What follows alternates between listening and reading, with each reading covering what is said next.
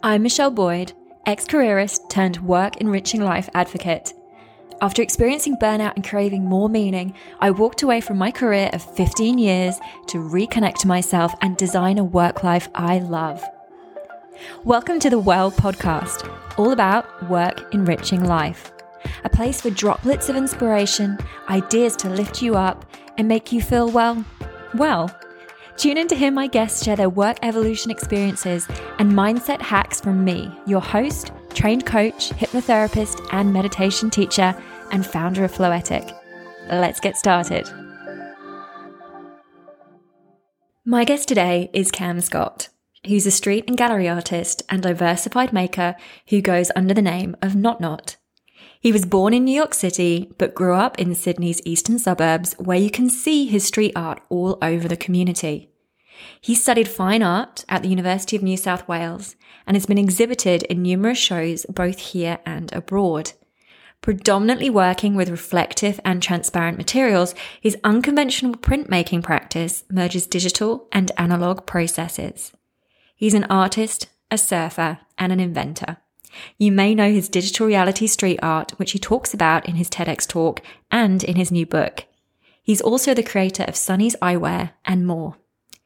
In today's episode, we chatted about living as an artist outside of societal norms, Cam's many inventions, and the value of community exchange projects, including his North Bondi board share. Hi, Cam. I'm really excited to have you here with me today on the Well podcast. As am I. Thank you so much for joining me. Um, and the reason I wanted you to come join me today is because lots of people want to live a creative life. Lots of people want to be an artist or take their own creative endeavors and work from them. Um, and yet, a lot of people are uncomfortable doing that or they don't think it's possible. And I also did a podcast with a woman called Catherine Hiller about six, seven weeks ago, and she's a full time artist in Melbourne. She does these beautiful paintings, and she's so successful and so happy. And it was one of my most popular ones. Oh, so. I thought, hey, let's get you on. And you're obviously a slightly different type of artist, and you can tell us a bit about your life and your experience and how you're kind of creating your work life that you that you love. Sounds good. Sounds good, hey? So, look, my first question that I love to ask everybody is um, what did you want to be when you grew up, and how far are you from that today? I wanted to be an inventor. So Did you? yeah, I remember like drawing a weird little self-portrait in like a primary school textbook with me with like the white lab coat and like test tubes in my hand. Um, so maybe not so much on that like scientific side of the spectrum, but yeah, Yeah. I still like make things. Um, some of them I guess you could call inventions because I don't know I make weird surfboards that I guess no one's made before or sunnies that are a bit different to the norm. So yeah, like I guess I'm inventing things, just maybe more on like the artistic side and the creative side rather than the scientific. Well, I guess invention at its core is a creative activity because Yeah, you're coming up with something new, right? Mm. So, tell us a bit more about your surfboards. And I know I've seen you making them, but I never know quite what you're up to. yeah, Sorry about the noise, by the way. Um, yeah, so I really like finless surfing, which is kind of like a weird offshoot, I guess, of like what people understand of surfing. But uh, yeah, initially, I guess surfing was born from the ancient Hawaiian alaias, which were just like pieces of wood, tree trunks that these guys carved down into like thin planks and allowed them to surf waves without fins. It's where it all began. And lately, there's been a bit of a resurgence in that style of surfing. Um, guys like Tom Wegener and other people have really popularized, uh, popularized uh, finless surfing, and I kind of fell in love because I actually grew up bodyboarding, and there's kind Oh, of like a similarity there. So yeah, um, I take uh, Paulownia wood, which is like very buoyant and suitable to um, being made into surfboards, and then add foam to it because as much as I love just riding like a thin piece of wood, it's a bit hard to catch like any more than three waves because your arms start blowing up and you get really tired. Imagine just like swimming with a piece of wood like bobbing around underneath you. It's kind of tricky. So yeah, started trying to think of ways for those like same type of boards to be made easier for people, more buoyant, more durable, more um, fun to ride. So yeah, uh, they're definitely like not as good as the guys like Tom Wegener and those kind of ones, but um, I'm taking them in yeah some pretty weird and wonderful directions, and I really enjoy doing that. And are you making them into any particular shape, or are you playing with the actual kind of the shape of the nose and the tail, or Yeah, every board is different. Um, I kind of like to, I guess, push things outside of the norm if I can. So Mm. there's ones with like weird fat rounded tails and um, ones that look like kind of dragged out bodyboards or um, I even made a Christmas tree, which is probably what you like heard the most noise Yes, of the yes, other day. So just for context, me and Cam live in the same building, so I see a lot of his creative endeavours happening in the garden, but I'm not sure what he's up to. so yeah, that was for the QT hotel. They wanted a Christmas tree made, and um, it was actually like based around these uh, surfboards that I make and leave for the community. So. Uh, after making like the basis for this Christmas tree, I realized that some of them actually look kind of surfable, despite them being based Ooh. on like yeah, longboard shapes and all kinds of weird things that you wouldn't necessarily associate with finless surfing. So yeah, I ended up taking some of those like plywood bunning surfboards out for a little wave, and they worked pretty well. Oh, nice! And so, for anyone who's listening who doesn't know Cam, he's a really awesome surfer. So you you can see videos of him just spinning around in circles on his finless surfboards on his Instagram account. So you should definitely definitely check that out. Um, so I'd love to hear more about the sunglasses and stuff in a minute, but I'm really interested to hear a bit more about your background. And so you've been working as an artist for a decade, round and about. Yeah, Is that about I'd right? so. Yeah. So tell us about your sort of your background and how you got into it and how you got started. Uh, I would have been pretty young. Like, it definitely wasn't a conscious decision at the age of 12 to say, I'm going to be an artist. But um, I was bored and the surf was probably like pretty terrible. So, What else can I do? exactly. Yeah. Started um, cutting cheesy Marilyn Monroe stencils and putting them up around Tamarama and Bronte and stuff like that. when you were 12. Yeah, like just I don't know, very simple one layer fluoro pink like Marilyn Monroe portraits, which were very embarrassing in retrospect. But um, yeah, I found that really satisfying and enjoyable. And there's something about like working in public space that not only like gives you a bit of adrenaline and gets to like um, know, a bit of excitement, so, ah, excitement going, but um, yeah, I have kind of continued that passion for art making ever since. So, um, aside from just doing those like more public art uh, focused projects, I've studied at uni, so I was really interested in media and studied that at UNSW, but then also did a printmaking course or like degree at um, COFA, which is the Fine Arts College on Oxford Street.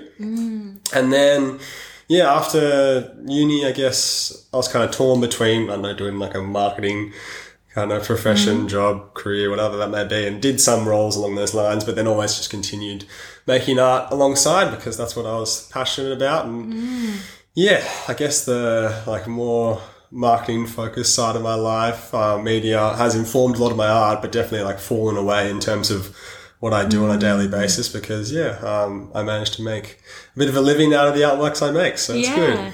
And I guess I'm really interested in that bit is what was that kind of moment where you went, actually, I don't want to work in these sort of more traditional marketing roles, etc., and I'm going to full time be an artist. How did you kind of make that transition and make that work? Because I think that's what a lot of people worry about, actually. Yeah, definitely. I was quite fortunate in that maybe I didn't have those really strong tethers to the media marketing landscape that a lot of other people do, and not so much of the um, restraints in terms of like I don't have a small child depending on me to stay in that role.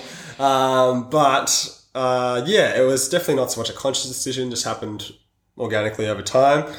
Um, yeah, I remember doing just like sporadic things for like smaller periods that I'd work for the Iconic, for example, in their like offline marketing um, team. And that was during university and then a bit after university. And then I realized that I just had to like prioritize other things. So that fell away. And then I'd do like six months roles for festivals and stuff like that and really enjoyed them. But, um, yeah, I guess those roles just like started being more and more spaced out. And um, yeah, I, I do work casually at the MCA, but that's kind of not so much within that side of um, my knowledge basis, I guess. It's Yeah. just like something to keep uh, the time between invoices like a bit more regular because, yeah, um, as much as I would like to say like full time artist, uh, that's all I do. I just get a bit worried, um, not having that like constant income coming in. Um, Yeah.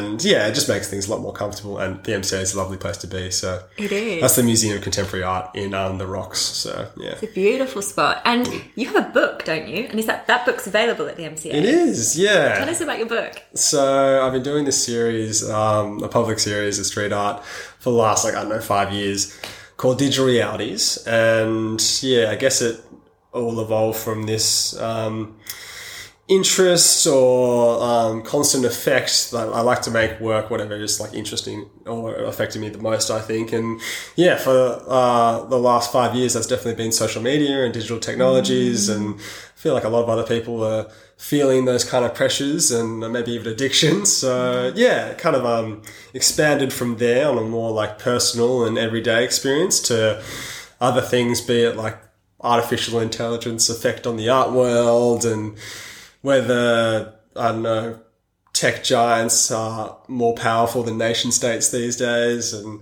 yeah so like I guess more like a outside the individual focus to a more expansive one and yeah I've taken all those um, works and ideas and concepts and put them into a book so yeah I had a couple of friends ask me like is this the end of the digital reality series I'm like no I still find it really interesting Just the and fascinating. beginning. exactly yeah and I like find it so endlessly fascinating that it's hard for me to imagine like that um, side of my practice ever stopping.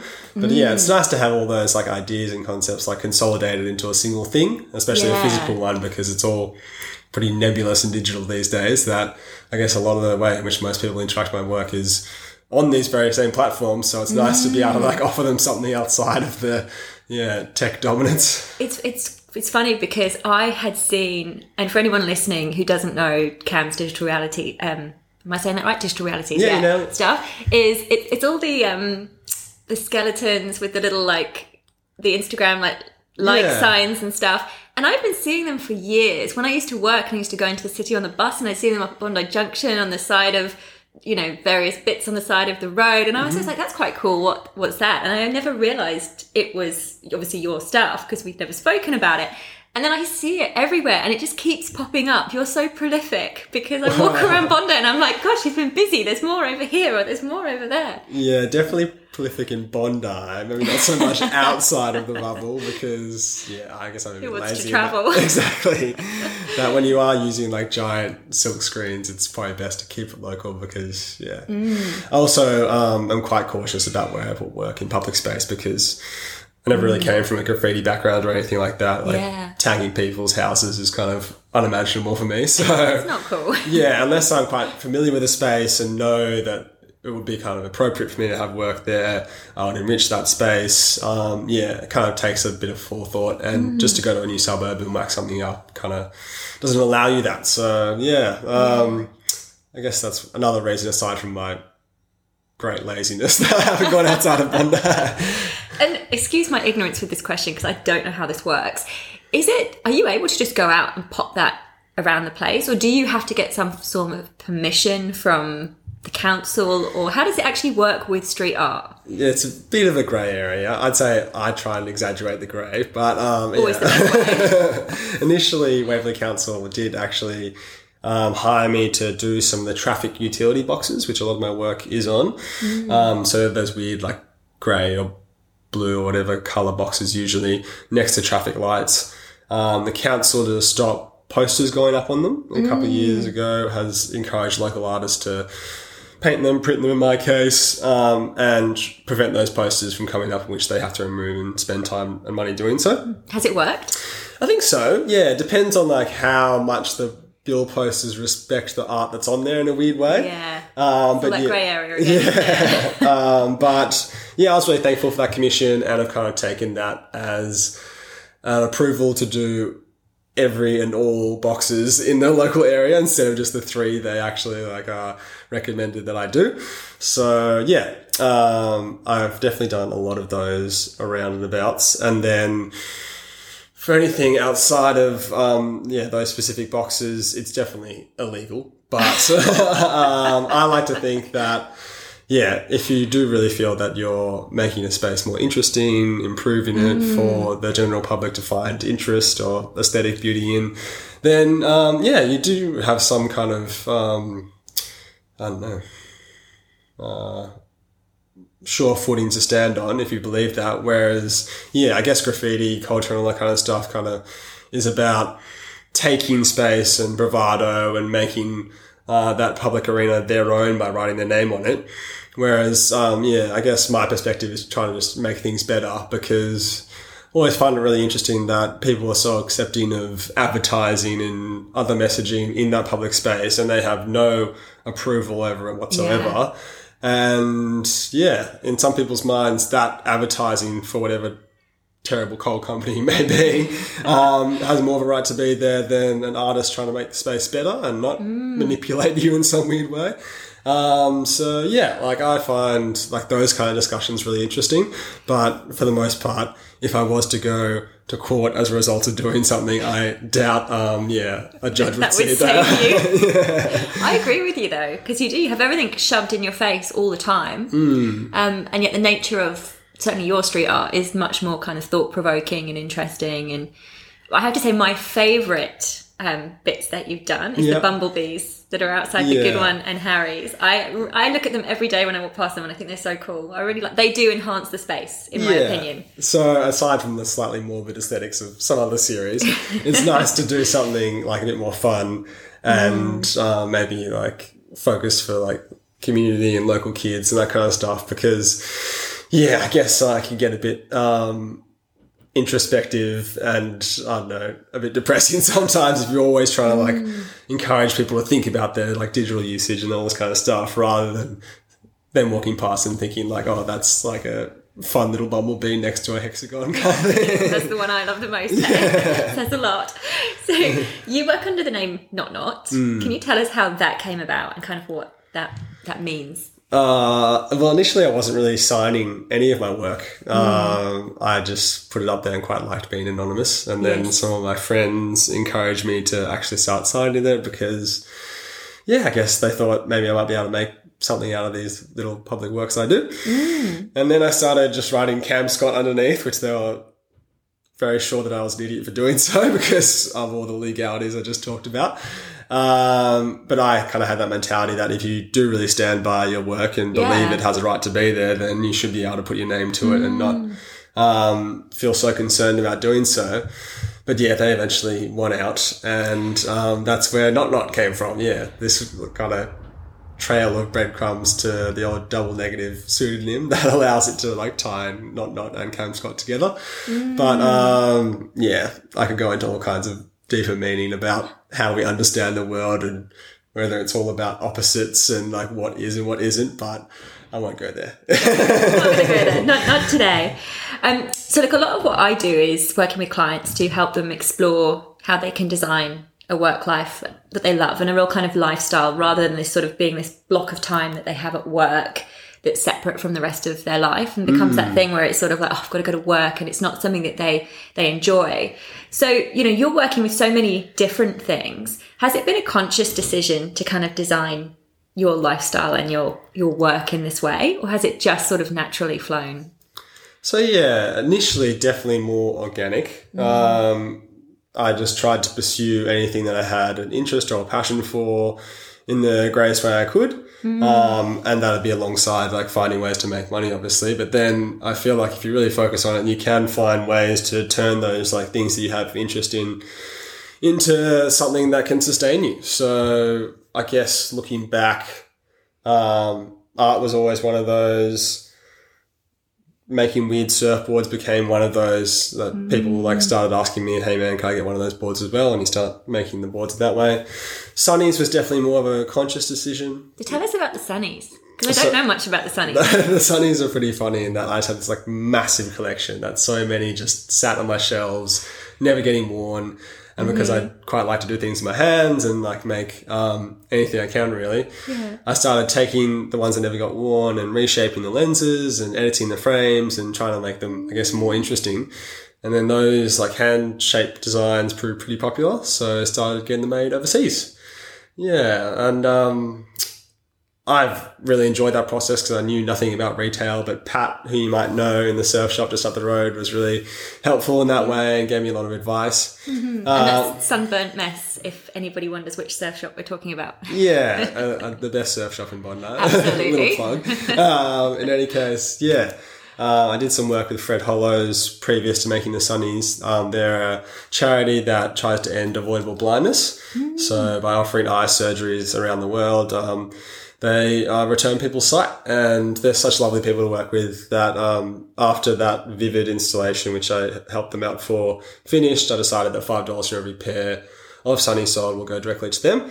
Um, and it's such like a lovely way uh, for me to like feel good about this like blatantly consumerist thing that I'm doing. So yeah, um, yeah, I have really enjoyed like turning that um, passion and collection that I had for Sunnies into something that yeah does actually earn me a bit of money and allows me to like continue that passion like outside of like whatever it may be markets and online and wholesaling and stuff like that. That's really cool. And so, do you just sell them through a website, or are they stocked Yeah. anywhere else? Or So um, online, uh, sunnyseyeway.com, and then MCA, Sunburnt Mess, a couple other stores in Melbourne.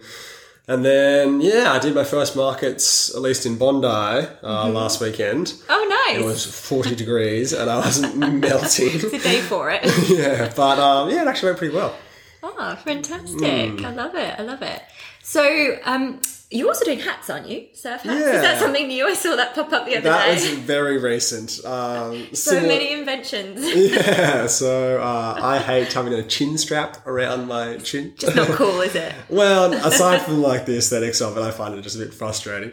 Uh, and yeah, uh, there's this Legionnaires hat. Do you know Legionnaires hat? They're like in Australia called no hat, no play hats because you have to wear them. Oh yeah, the ones that come around the back that you sort of expect like an old man who's fishing to be wearing. Yes, exactly. those ones, So yeah. they have like a lot of associations with like primary school in Australia because you kind of had to wear them when you went to like a recess or lunch. Ah. Yeah. Um, so yeah, I started wearing them in the surf, and a lot of other people do, but they don't really have anything to like keep it on your head if a wave happens to take you out. So added a little lanyard to the back that connects to the wetsuit zip.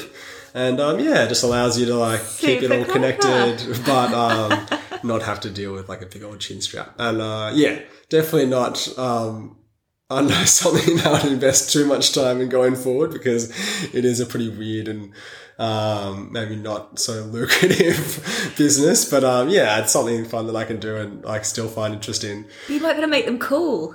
Yeah, well, I've printed a few for Pat. They've got the logo on there, and he thinks like, um, nice.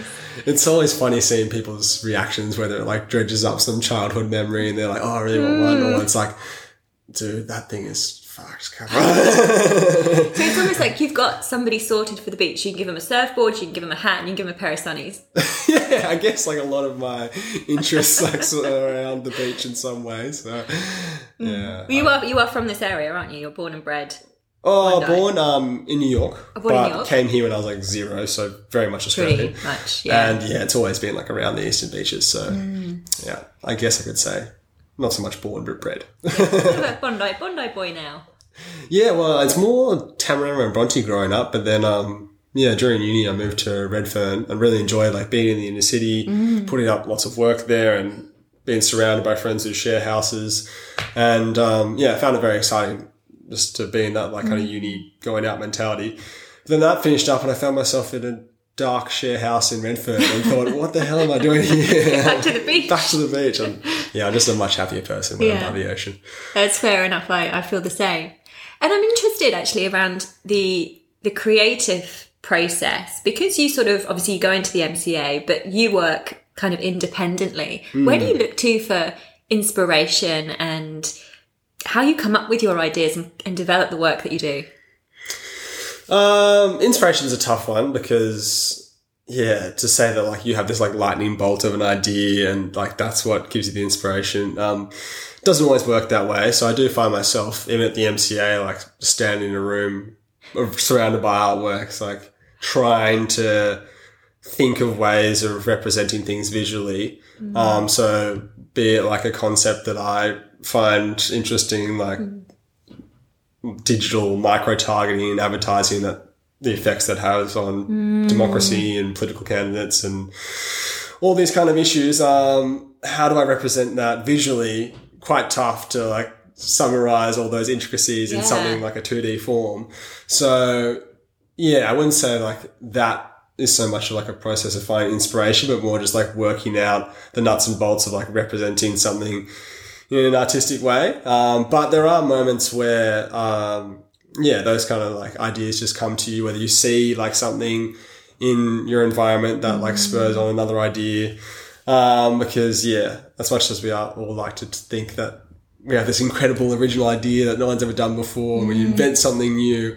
Yeah, I think that like idea can actually be really detrimental and Yeah. all things come from our environment and it's only like you interpret them and making them new that actually um, yeah, causes new things to come to life. And, Yeah, it's your lens more than the, the subject matter itself. It's just your take on it that brings the freshness to the conversation or the idea. Yeah, and Yeah. like I think the whole idea of like the original can be really detrimental. That people get like so caught up in whether it is or it isn't and yeah, I would go into like all kinds of stuff about how romanticism created the idea of the original, and before that, people understood that like copia and like um, ways of seeing the world in regards to like being able to take something and make it new and reinvent it um, was just a much more like a beneficial way to like view everything. But um, Tell us more about that. I'm interested. Oh, Go on, so us more. interesting. Like, uh, so like the idea of the original only really came about during like the Romanticism period, and um, Which is terrible for our love lives as well. exactly, it's just a terrible period. And Get our rid of whole expectations of what love is like. Strike it from the history books. Um, but uh, it was also the Gutenberg press that started kind of um, imbuing this idea of copies being a pejorative. It's like a terrible thing to like take something and make it again and again and again because all of a sudden that initial thing is seen as less valuable. But um, actually, although like that was the first like physical copying, if you will, that didn't take like years to something like by hand, I guess. Um, that's how we've always learned and generated things by taking a word that you heard someone say and putting it in your own sentence and making it new in that way. So it's a shame that um, for so long people have like taken the idea of copying as a pejorative, but it is just like something that is so in, essential to the way we learn expand who we are. Um, so yeah, I think um, it was I don't know some Roman scholar that brought this idea of copia and like how um, rhetoric is formed. But um, I've forgotten all my strange rant on this anyway. So It's all good. It's funny because as you're talking about this, and I'm thinking back to your, your digital um, project as well, is that actual social media is the place where we see more copying than ever. There's just so much kind of thieving of content, and people take stuff and pass it off as their own, and it's it's actually everywhere. yeah, the whole like copy and paste culture has become so prolific. But um, yeah, I think there is a slight difference between just like taking something. Uh, presenting it with no changes, no Yeah. alterations, just putting your name to it. Obviously, that's terrible because how else will an artist make money? Yeah. But the idea of taking something and putting your own spin on it, reinventing it, putting it in a different context, even um, is something that is really valuable. And I wish more people would like see that value as opposed to trying to make some connection to like something that looks similar in the past and seeing less value in whatever that initial thing is because. Yeah, like uh, that's just how we develop ideas and aesthetics and all kinds of things. And I always think, like, when I look at art, sometimes I look at it and I'm just totally face value and I'm just like, that looks pretty, or I like the colours, or I like the shape, or etc. And then other times you look at it and you're like, what are they trying to communicate? Like, what's hmm. sitting behind this? Have you ever had a situation where you've created something and then the way that it's been received and interpreted has been just not fitted with what you were trying to communicate? Oh, definitely. Yeah. And that, I guess that's a great worry for an artist that they'll hmm. create something and people will see something that they really didn't want to communicate within that work. But that's kind of the great value of art that people interpret it in different ways and find meaning and readings that the artist never would have imagined. But it's just not ideal when the artist like really didn't want someone to see something. For example, that first like digital realities work. Um, yeah, people immediately saw it as some indictment of technology and that like Oh, right. Yeah. Yeah. Technology is the devil and social media is hell and like weird like alt right Christian readings of like social media. I was just like, oh god, I have to like write something about this to I guess like try and control um, how people view it or like restrict some of those like more out there readings.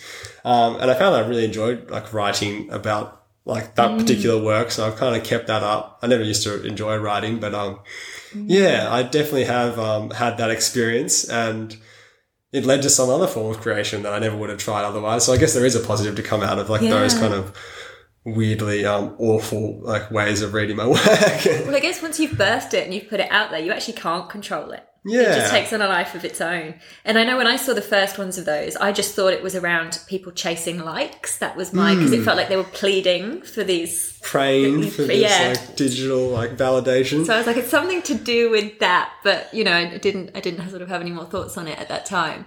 But there's obviously, you know, the street art and that kind of stuff. And then there's the more sort of really in the community stuff. So Hmm. you are responsible for the North Bondi board share. yeah.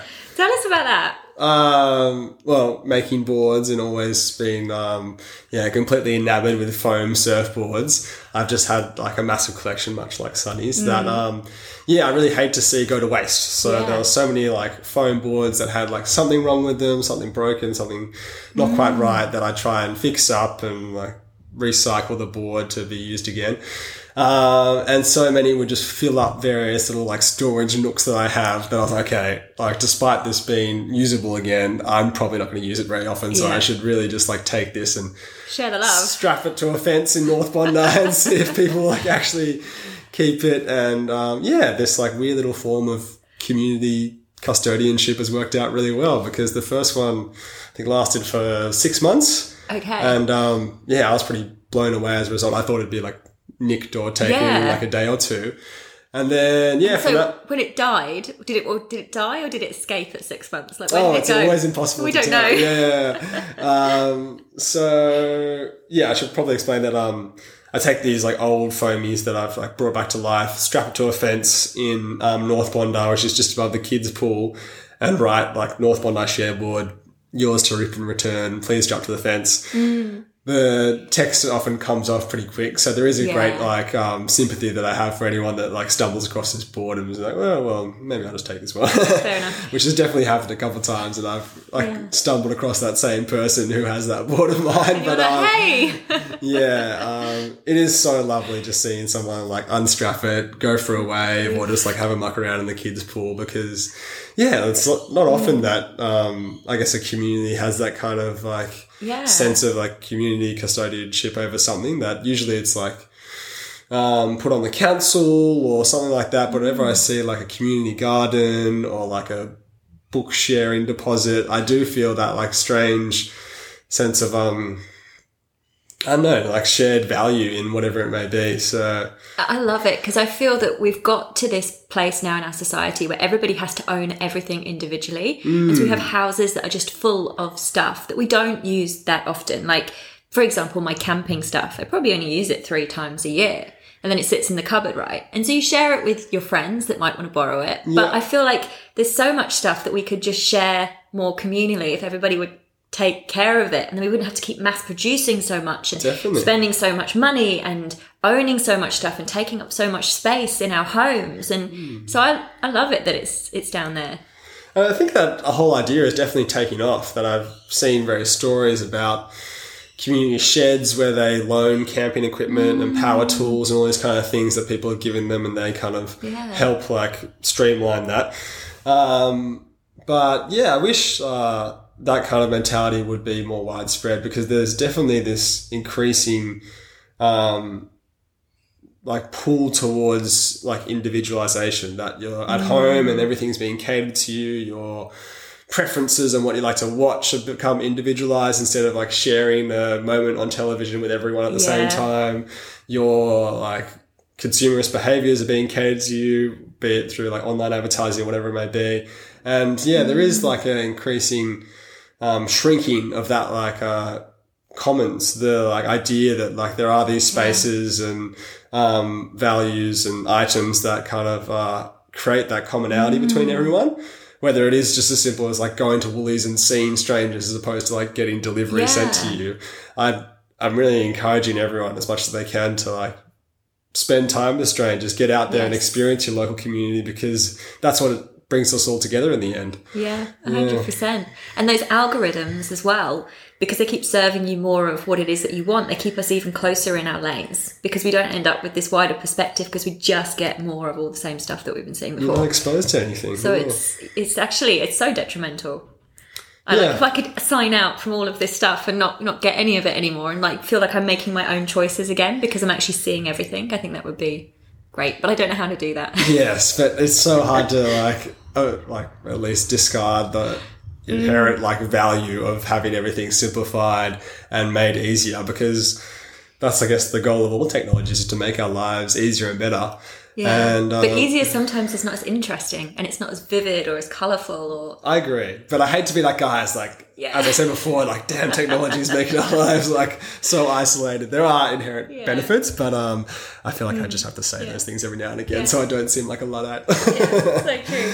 And there was there was uh, just the last thing on the North Bondi board share. There was one that escaped up the road on a bus this week, wasn't there? But it came back. Yes, that was a funny one. um, so, as I said before, I never know whether it's like the council taking them because they're like strewn across the sand and they clean the sand so that can cause hassle for the council. Yeah. Or it's just like local groms wanted to themselves. But yeah, Yeah. a friend, whilst I was at the MCA, sent me a photo of this guy on a train. Definitely like nowhere near because I didn't recognize the train station with one of the share Cherbourg that disappeared like a month or two ago. Mm. What So a I- cheeky bugger. what a cheeky bugger. I ran outside of work and called my mate and said, Hey, mate, are you still with that guy on the train? He's like, Yeah. And I said, Do you mind putting me on speakerphone? So he ran up to the guy, put me on speakerphone, and I gave him a bit of a spray. Love it. Um, yeah, it was pretty funny. But um, I assumed the guy was just going to say, Yeah, I'm sorry, and then continue like to keep the board to himself as an individual making Yeah. everything about like his own selfish needs rather than the community but the legend brought it back almost a day later and now it's strapped to that same fence pretty amazing um, because i guess the boards just like on a daily basis restore my faith in humanity and just make me feel like so good about people in general Yes. and it's such a like a lovely redeeming thing to see a guy nick a board, feel a bit guilty, and then bring it, Bring it back, back. immediately because yeah, I see him as completely redeemed. Hundred percent. Hmm. Oh, I love it.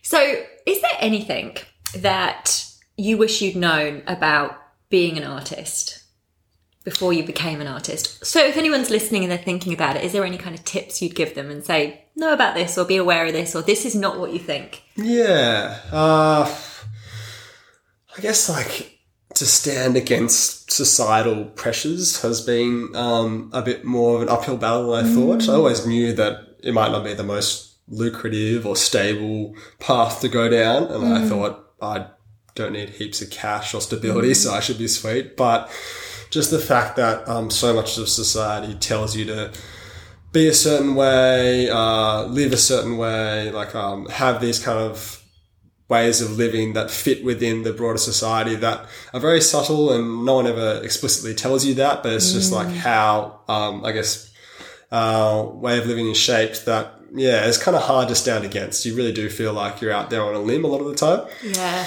And I never would have thought that it would have affected me because, yeah, I was pretty like happy in the way I was living. But yeah, it's so hard to avoid like those comparisons to people who do have a really stable like Yeah. life and like a very structured, um, formulaic um, way of living that was like very, I don't know, I don't know, not attractive to me initially. And now increasingly I'm like, oh, wouldn't that be nice to not have to like constantly worry about my station, all that kind of stuff. But yeah, those are the comparisons that I guess anyone would tell you not to make. Yeah. Uh, and yeah, like I never really thought it would affect me in such a big way. But yeah, I guess maybe as I get older and so many of my friends are like having kids and buying houses and those kind of things, I guess it's like more impactful. But um, yeah, I'd say if you are willing to go down this um, more creative way of living, be prepared to have those kind of um, subtle society societal pressures impinge on you because yeah they are um, definitely present Yeah, it's all that sort of subtle programming that we don't even know Yeah. that we have. And I was chatting to this guy recently that I just met, and he was saying how unhappy he was in his job and he wanted to do something else. And Obviously, that's what I help people with. And I was like, you know, you don't you don't have to have like a nine to five job. I was like, I've not had one for two and a half years now, and I've never been happier. There you go. And he was literally, it was like this, like you could see in his face, it was like mind blown because it's like never considered that as a concept. Just because what you do is you go to uni and you get a job and you work for somebody and you pay into your super and then you kind of follow this kind of trajectory of what you're supposed to do. Um, but it can be so fun to break out of that. Oh, it's, I'd say it's like the best way you can live because Yeah. it offers variety and like all the things that really, in terms of our like natural way of being, uh, how we lived like 10,000 years ago and Yeah. they suit our physiology in that way. But, um, yeah, it is very much outside the norm in contemporary society. So yeah, just be prepared to be outside the norm. It's like a pretty, um, strange place to be a lot of the time. And you have to be like quite strong to, um, situate yourself, uh, yeah, in a different way to a lot of other people. So yeah, just be prepared for that. I guess is the only thing that I would throw that out to. Well, I see you run past my window with your surfboard so many times a day with a massive smile on your face that I'm like, he's pretty happy. I am, I am. Actually, this is my, my second to last question I have to ask you. I always want to ask a surfer this. Why is it that when you give a surfer a surfboard, they, they run to the beach and they run along the beach? Uh, there's a number of reasons. Okay, I'd say excitement is Okay. the main one. That people are just like so excited to start getting those waves. At any time wasted getting to the beach is just time you're not on a wave. So why Mm-hmm. Okay. not like speed that up? At least the other one for me is that I'm skin and bones and I'm usually Mm. pretty cold in the water. So Oh. by running there, you at least get some heat going before you get in the water. That's at least one for me and maybe it is for other people.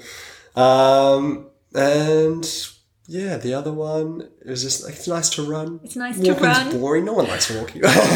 So I think we've just found your next invention, which is if you could invent something that actually kept you warm in the water. Because this is my problem. It hmm. doesn't matter how much neoprene I put on, yeah. and I've got and I've got good neoprene that fits me properly. I'm always cold. So if you could find hmm. some way Interesting. To keep Maybe like us warm, synthetic whale blubber smeared all over ourselves. I mean, I, roll with that. See what you get with that. But yeah, try and try and create that in the garden because I'd like Yeah. to see what you come up with then, and I'm happy to test it on my massive, great big foam surfboard that's over there in the corner. Um, so look, you've got obviously lots of fun stuff happening, but like, what's what's next for you? And I know you're not going to tell us which corner of Bondi you're going to be popping something in because that's not how it works. But yeah, what are you up to? What should we keep an eye out for? Um, well, more gallery context work actually. So it's- I've always had this like very, at least I'm fortunate in my mind, ability to whenever I have some downtime, put up work in public space, and I think that's Hmm. such a valuable thing for me because so many of my artist friends build up to these gallery shows and then have these big lulls and find it like Yeah. very I don't know taxing as a result of those highs and lows. Um, but I'm going to be doing just that. It's coming up. So um, 2026 is a new gallery in Bondi, uh, and I don't usually do a lot of shows, but I do have these like oceanic abstractions that I really enjoy making, um, and they are definitely more for like a white cube gallery context.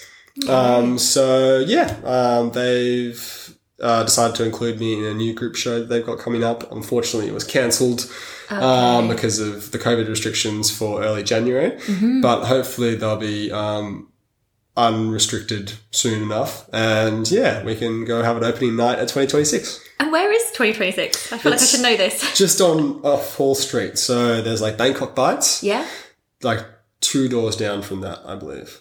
fantastic. Yeah, it's a lovely little spot. Um, I'm really excited to like get back in the like exhibition zone because yeah, it's been a while. Nice. Hmm. Oh, yeah, I'd love to come and have a look at that because I used to do shark photography. I don't know if I've told you that. Oh, no, I you used to be a shark photographer. Amazing. So yeah, any sort of underwater photography, I am there. That's my thing. Okay, just not So- there with the sharks for me, but There you go. Well, I, I don't want to see them on a surfboard. I just want to see them when I'm underwater. okay, when you can look at them and Yeah, them and then you can chase them.